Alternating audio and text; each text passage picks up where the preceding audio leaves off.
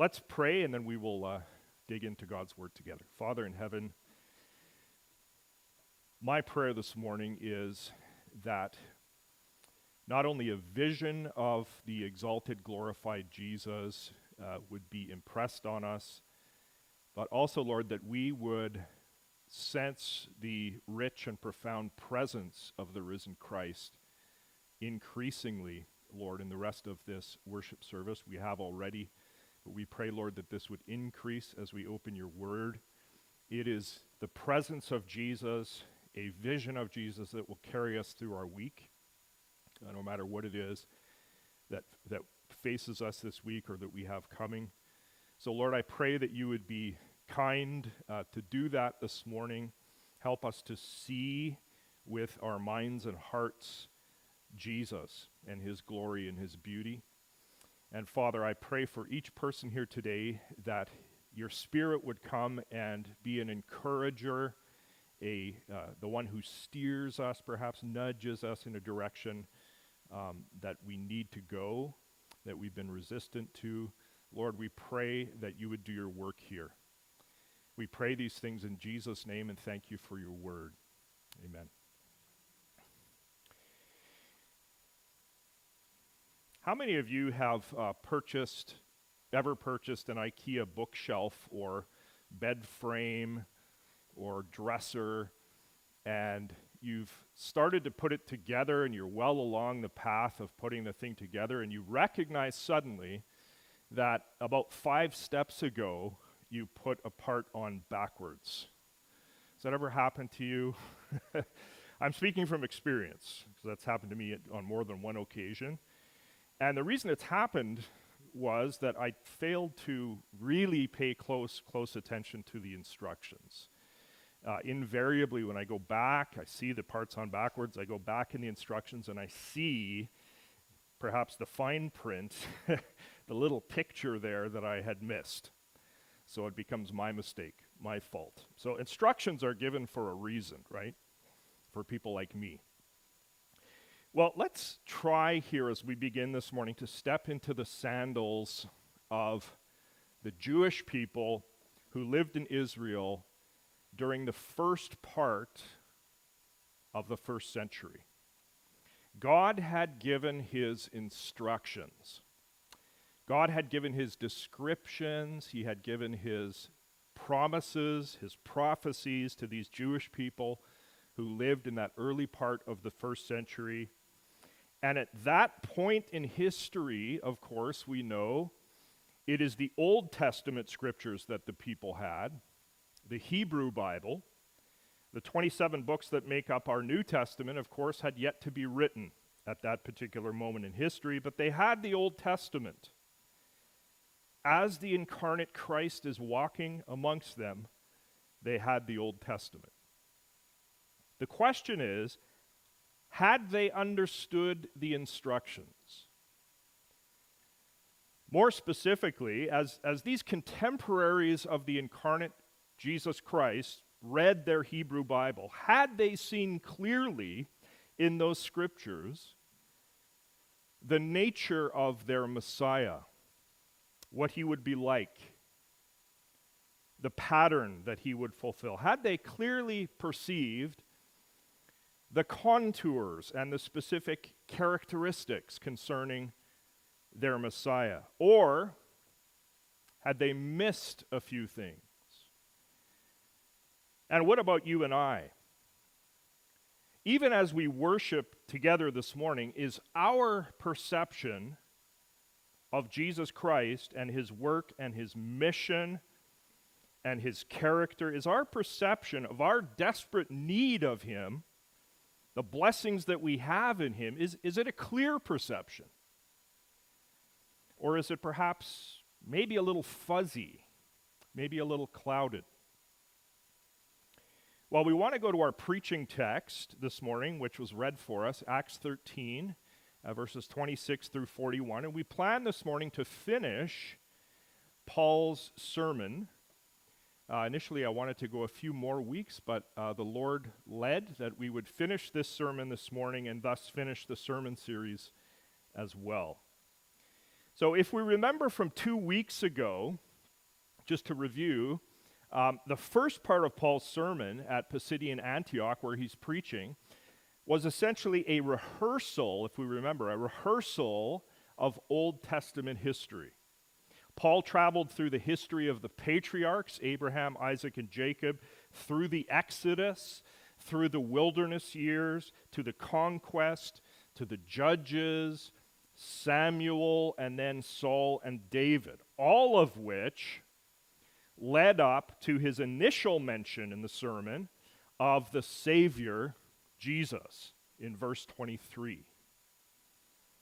Well, this morning we reach what really is the climactic part now of Paul's sermon, and now Paul is going to focus exclusively on our Lord, on Jesus, on who Jesus is, on what happened to Jesus and why that matters to us, and Paul is going to point his readers to all the many pages in their Hebrew Bible that promised the coming of Jesus. We're almost in Advent. So it's interesting how this works. The coming of Jesus, promise in the Hebrew Bible. And so we re enter Paul's sermon at verse 26. Paul says, Brothers, sons of the family of Abraham, and those among you who fear God. As we mentioned two weeks ago, Paul is speaking here, isn't he, to a mixed audience, to a mixed audience comprised of both Jewish people and God fearing Gentiles who had been people who had been drawn to Judaism and who had a reverence for the Jewish scriptures, for the Hebrew Bible. Brothers, sons of the family of Abraham, and those among you who fear God, to us has been sent the message of this salvation.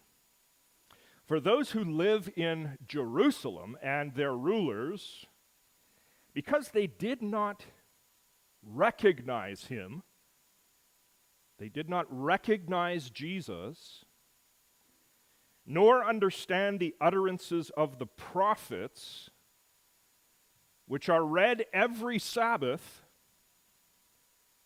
fulfilled them, fulfilled the utterances of the prophets. How? By condemning him, condemning Jesus. Now, again, friends, Paul is preaching this sermon where? In Pisidian Antioch, which is a long way to the northwest of the city of Jerusalem. But in his sermon, Paul, notice, brings his listeners on a quick trip down to Jerusalem. He talks about the people of Jerusalem and the higher ups in Jerusalem and what they had very recently done, what they had accomplished. And what they had accomplished down in Jerusalem was they had unwittingly fulfilled prophecy. Again, the people down in Jerusalem had unwittingly fulfilled prophecy. And this un- unwitting fulfillment of prophecy had come about because these people had missed the instructions. Their unwitting fulfillment of prophecy had come about because they had missed the specifics that had been written in their Hebrew Bible. Within those very scriptures that they heard faithfully read every single Sabbath in the synagogue, they had missed things. They had not perceived important teachings. And the result of their misunderstanding was that when Jesus arrived on earth, they did not recognize him. To use the words of the Apostle Paul here, they did not recognize him. These, these Jewish people who were steeped in the Old Testament way more than you and I will ever be they had misperceived the identity of Jesus Christ. They were blind to who he was. And so what happened was that these people in Jerusalem fulfilled a passage like Isaiah 53 3. In their own Hebrew Bible, they fulfilled their own scriptures. They despised and they rejected Jesus and they condemned him. They fulfilled their own scriptures. And they fulfilled the prophecies of their own Hebrew Bible when they oppressed Jesus and afflicted him and led him to the slaughter in fulfill- fulfillment of Isaiah 53 7. And they fulfilled their own scriptures as well when, as builders, they rejected the cornerstone in fulfillment of Psalm 118, verse 22, condemning the cornerstone to death. Because they did not recognize him nor understand the utterances of the prophets, which are read every Sabbath, they fulfilled them by condemning him. And then comes verse 28 And though they found in him no guilt worthy of death, they went ahead and they asked Pilate to have him executed.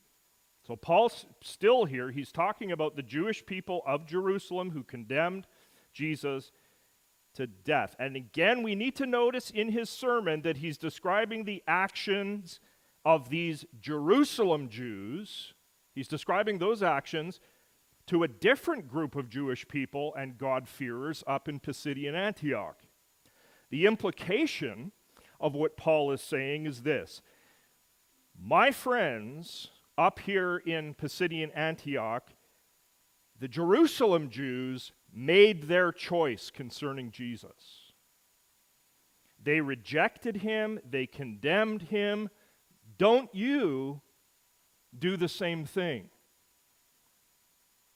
The same Hebrew scriptures that are read every Sabbath in Jerusalem are also read up here in Pisidian Antioch every single Sabbath.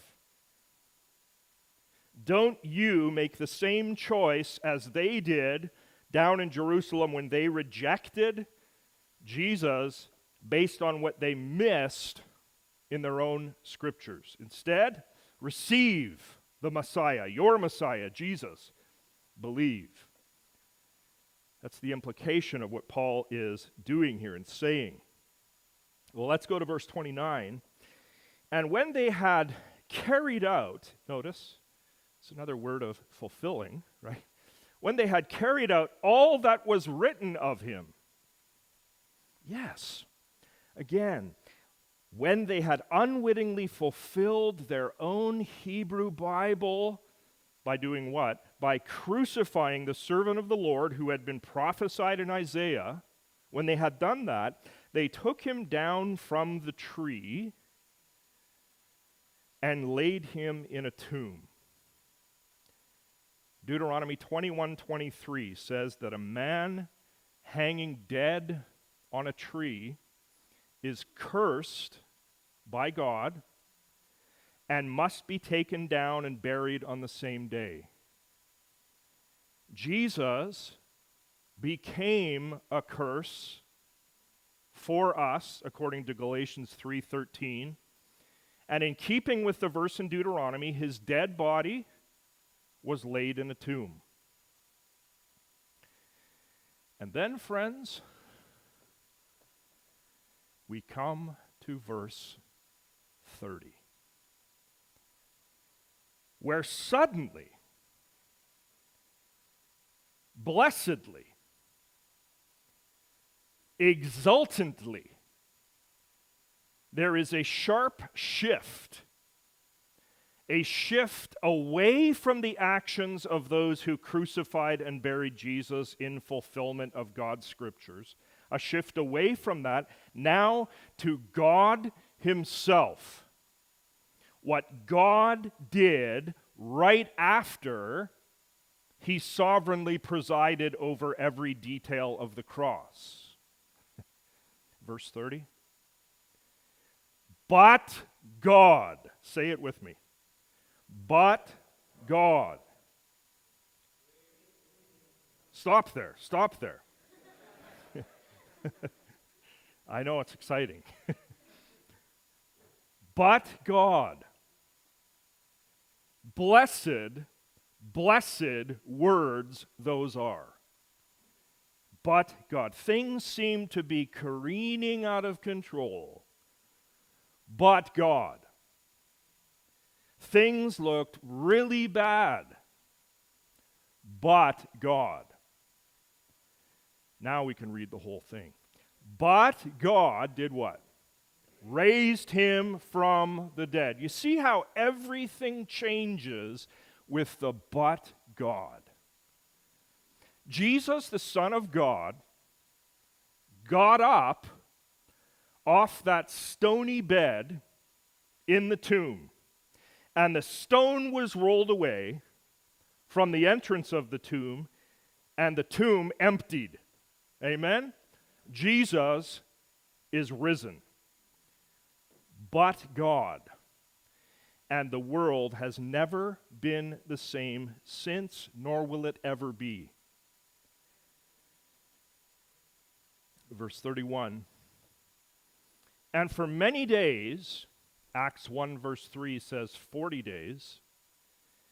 For many days, he, the risen Jesus now, appeared to those who had come up with him from Galilee to Jerusalem, who are now his witnesses to the people. Now, Paul here is speaking of the, the risen Jesus appearing to the original apostles, right?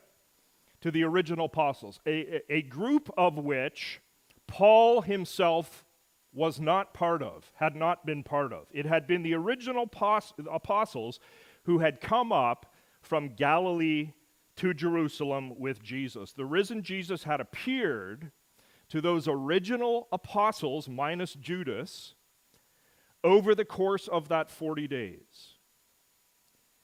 As for Paul, we know he would meet the risen Jesus a little bit later. Paul was last of all of the apostles, as he says in 1 Corinthians 15.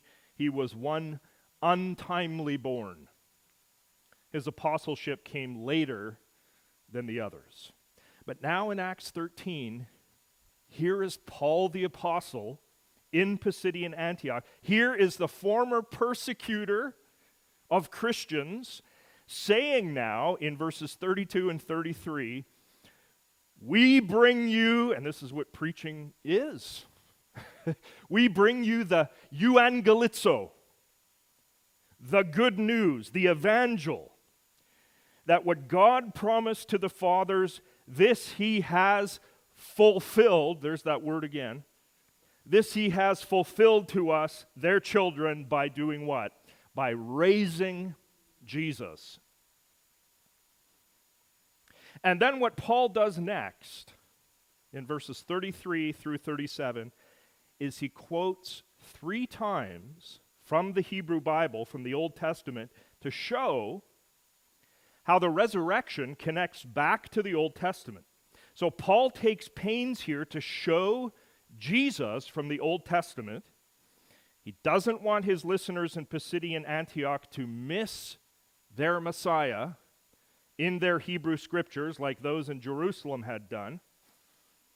And who are we talking about here? This is the, the Apostle Paul. So, as a former Pharisee trained under Gamaliel, Paul knows his Hebrew Bible backwards and forwards. And as an apostle who had been confronted on the road by the risen Jesus Christ, he now understood his Hebrew Bible to be about Jesus.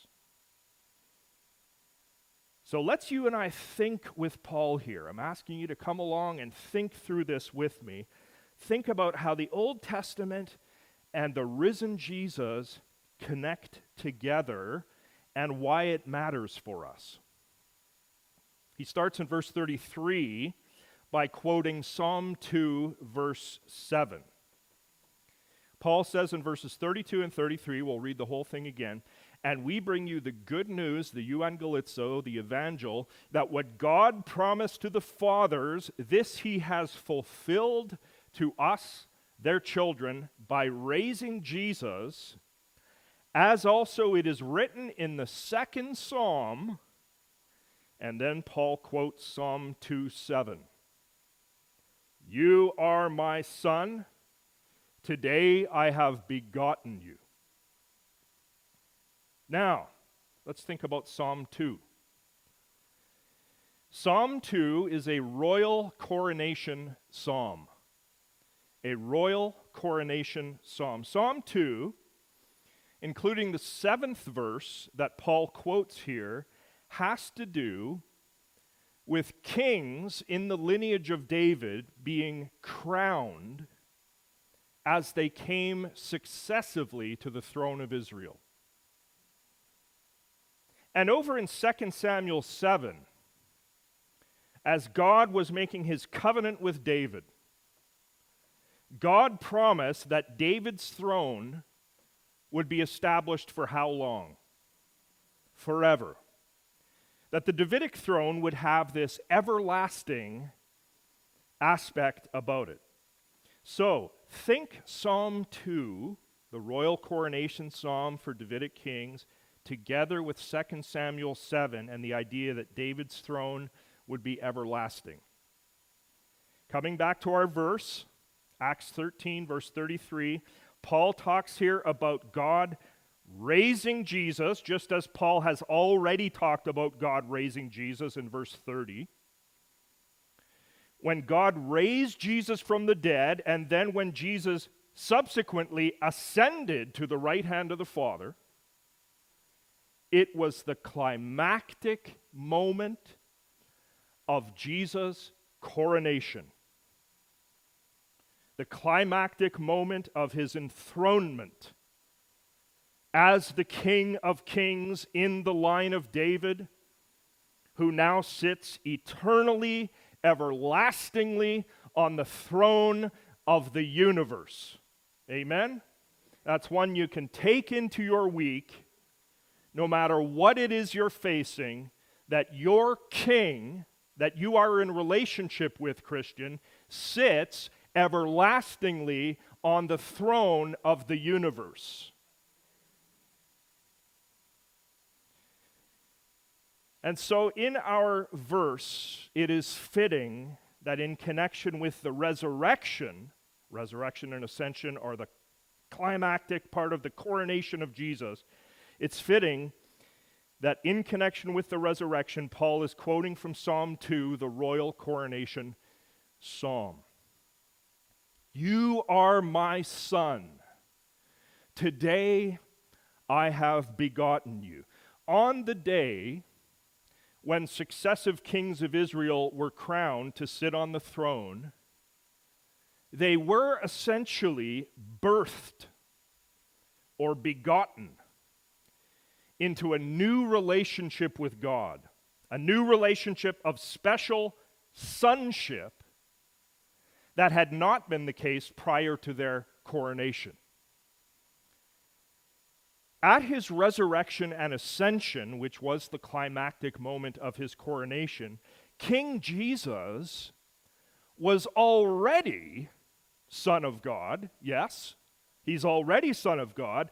But there was a sense in which, at least a sense in which, Jesus was begotten through the grave and the tomb to his risen life as the Son of God. So, Psalm 2:7 then is Paul's first quote from the Hebrew Bible, and I hope that already we're starting to worship together as we see the glory of our King here. But now there's a second quote from the Hebrew Bible in verse 34. Paul continues his sermon.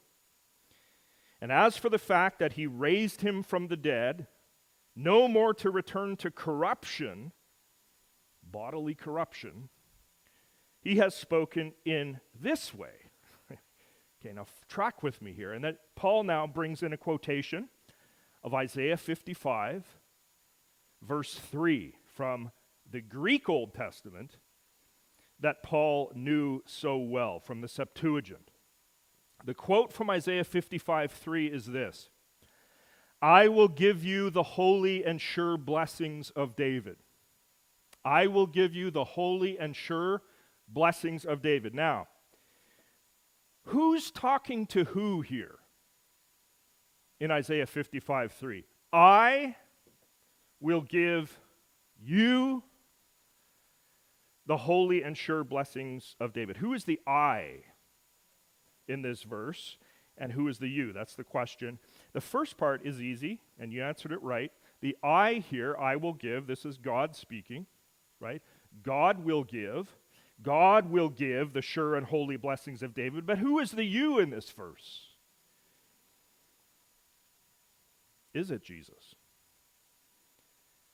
The key factor in our interpretation of the you is the fact that in the original languages, in both Hebrew and Greek, the Hebrew uh, Masoretic text, where this comes from, and also the Greek, the Septuagint, and also the Greek in Acts, it's not the singular form of you, you, an individual, but rather it's the second person plural.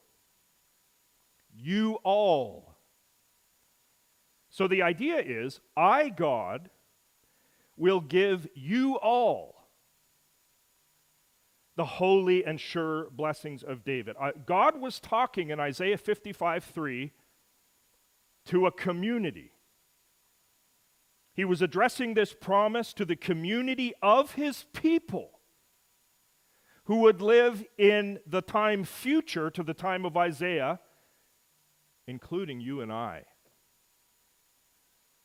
We are included in the you all here. We are included as the recipients and the beneficiaries of the holy and sure blessings of David. And friends, note very, very carefully that in this verse, Paul connects that promise of Isaiah 55 3. He connects it, doesn't he, with the resurrection of the everlasting Davidic King of Kings, our Lord Jesus Christ. The resurrection of King Jesus, listen, the resurrection of Jesus ensures the fruition, the coming to pass of the holy and sure blessings of David upon us. And before his sermon is done, Paul is going to mention at least a couple of those holy and sure blessings that are ours because of the crucified, risen, everlasting Jesus. But Paul isn't done yet with his Old Testament quotations. There's one more now in verse 35. Paul says, Therefore, note that word we always ask when we see that word in Scripture. What's the therefore, therefore? Right?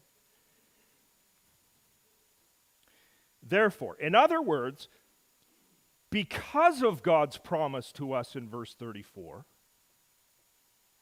that we will receive the holy and sure blessings of David because that promise must come true and have feet on it.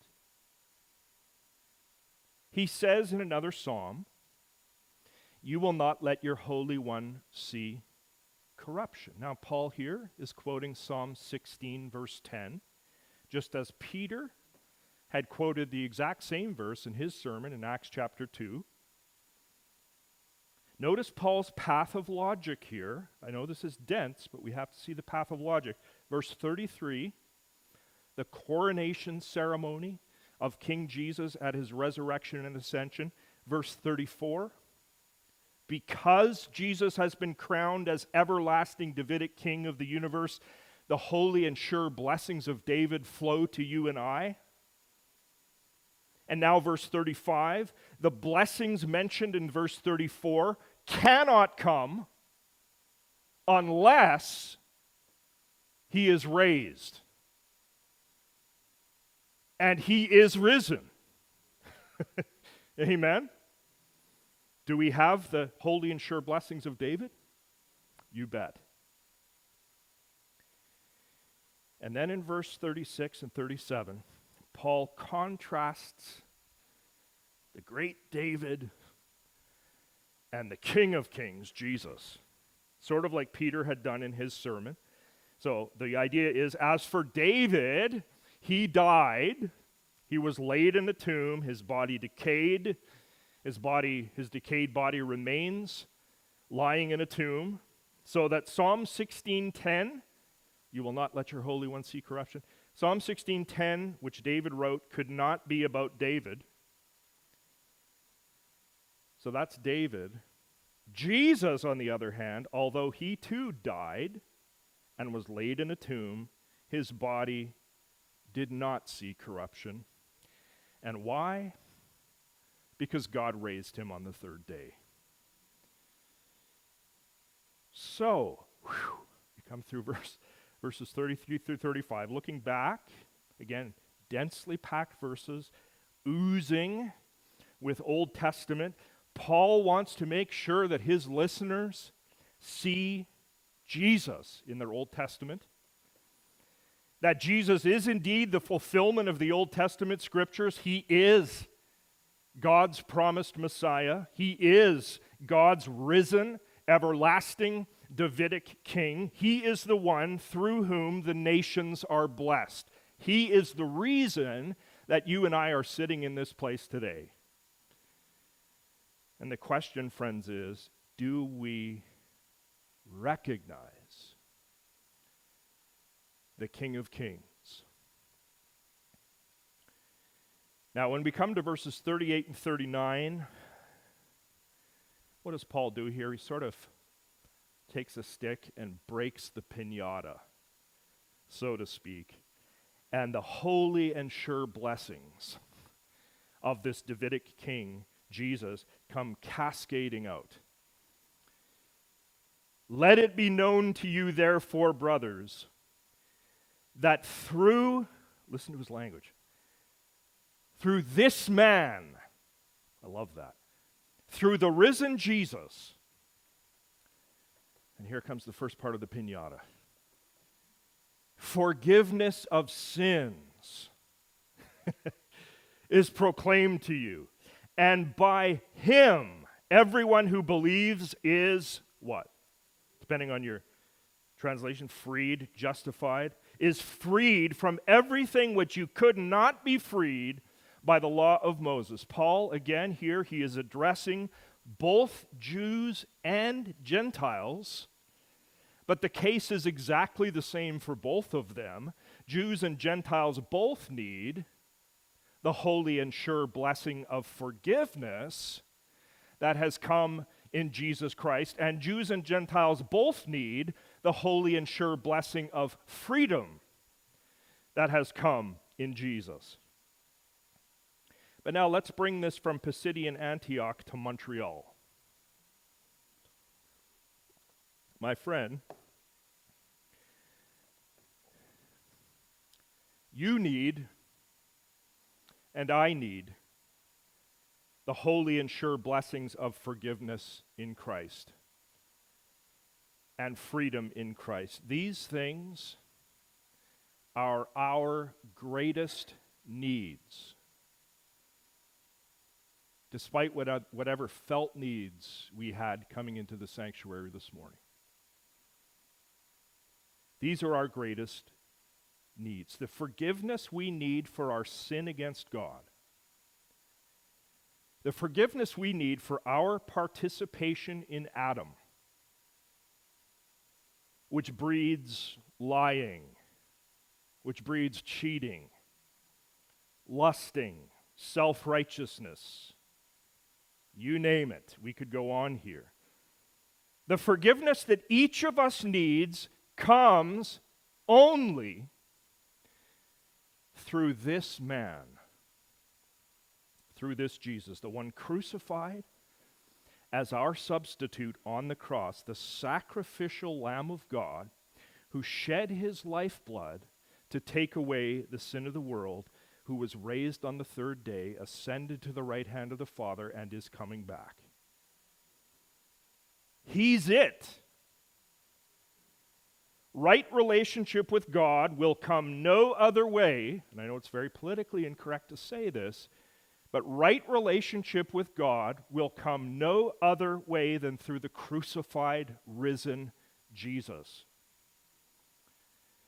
And Paul says further here that everyone, listen, everyone who believes is freed. That word could viably be translated justified. Everyone who believes is justified, that is, declared righteous before God, acquitted before God, declared forgiven from everything which you could not be freed or justified by the law of Moses. Now, the law of Moses, the law of God, is perfect, is beautiful, is good. But, friends, the law of God was never intended to justify anybody. The law never saved anybody. The plain fact is this that you and I, all of us, doesn't matter who we are, we all break God's law. And God's law condemns us. That's what it does. God's law shows us how unrighteous we are. And it highlights the depth of our sin. It highlights our inability and it highlights the desperation of our condition as we stand before God. Romans 3, verse 20. For by works of the law, no human being will be justified in his sight. Since through the law comes what? Knowledge of sin.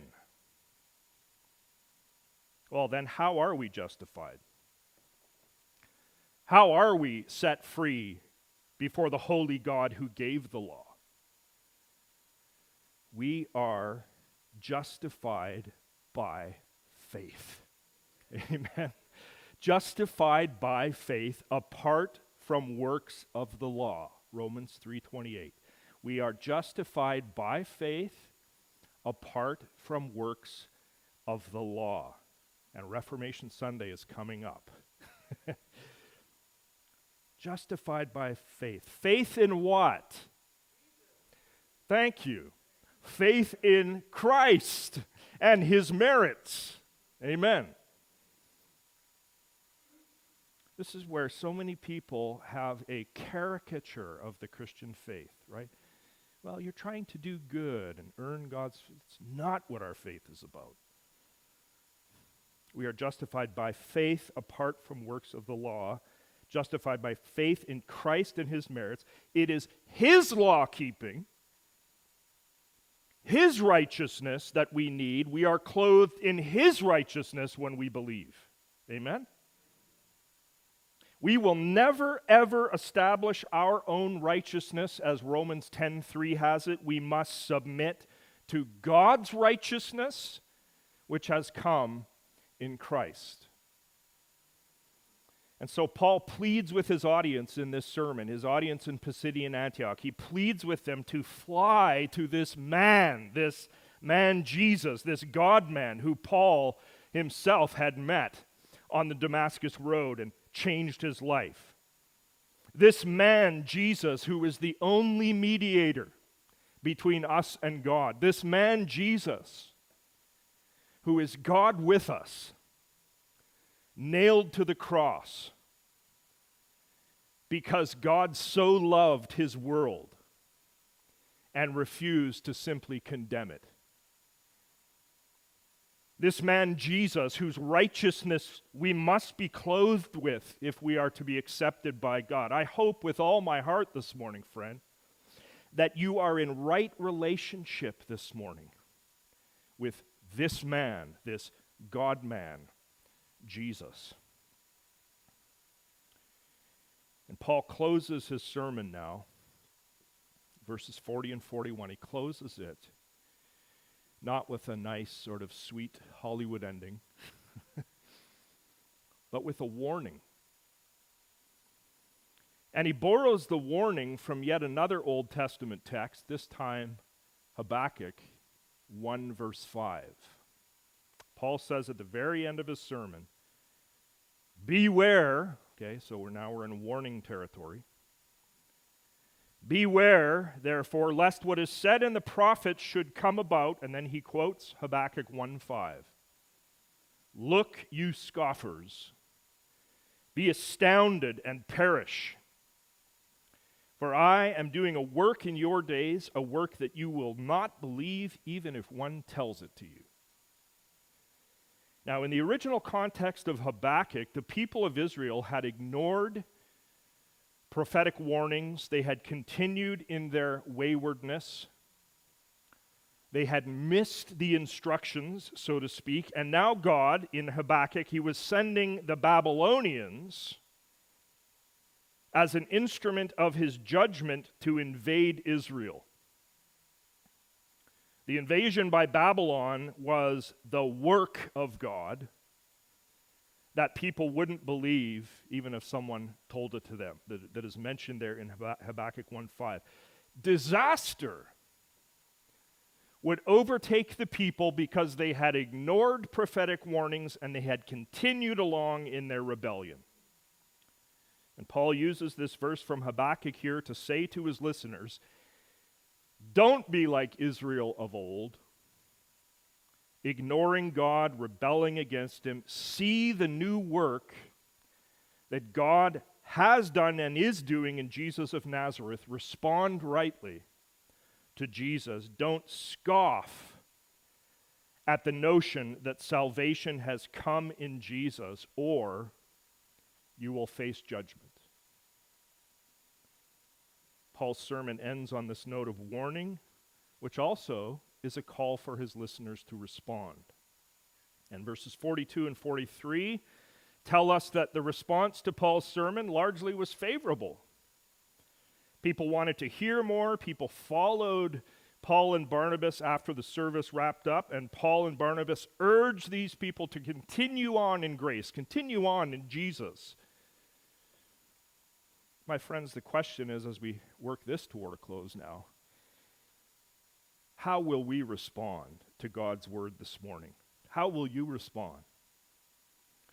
What is our response to the grace of God that He has shown to the world in His Son, Jesus Christ?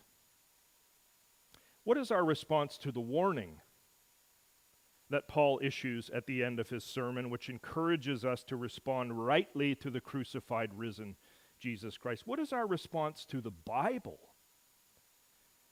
To the revelation of Almighty God, which from start to finish shows Jesus Christ as the center and the goal of all existence. What is our response?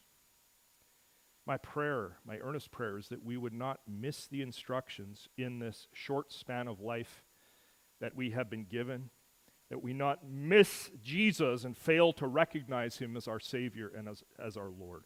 The holy and sure blessings of King Jesus, of David, come only to those who receive him, to those who bring nothing but their nothing to him and repent. Holy and sure blessings forgiveness of sins, justification, redemption, resurrection to life, eternal life, abundant life, fellowship with the risen Jesus, the presence of the Holy Spirit, eternity, and basking physically. Can you imagine?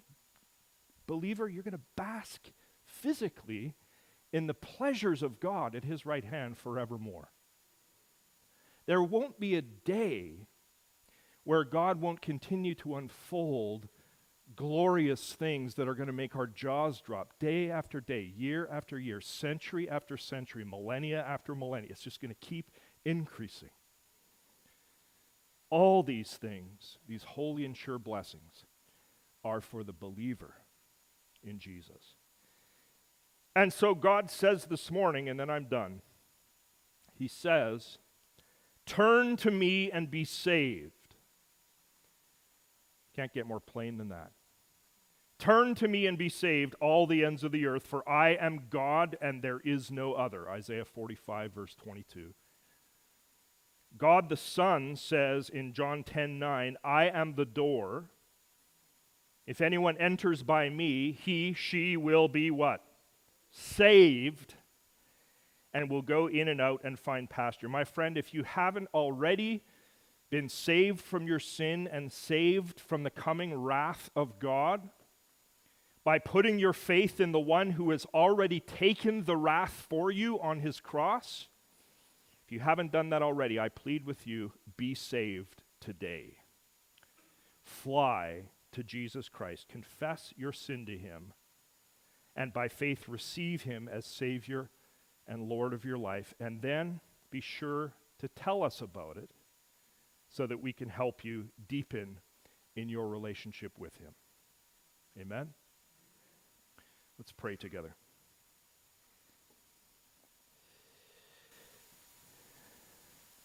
Father in heaven, we thank you for these sermons in this part of your revelation in Acts, which, Lord, continue to preach to us. We thank you for your word and the fact that it is the word of life, Lord God. And I pray that your spirit would continue, Lord, to work on a heart today that perhaps a person who's been in the church for many years but remains dead in trespasses and sins. I pray, Lord, that you would do the work of enlivening, saving, regenerating the person. And Father, may we go into this week with this vision of the exalted, crucified, risen, ascended, and soon coming Jesus. May we reflect on it, bring it to our remembrance, Lord, no matter what we face this week. And may we rejoice and have joy and be glad. I pray in Jesus' name. Amen.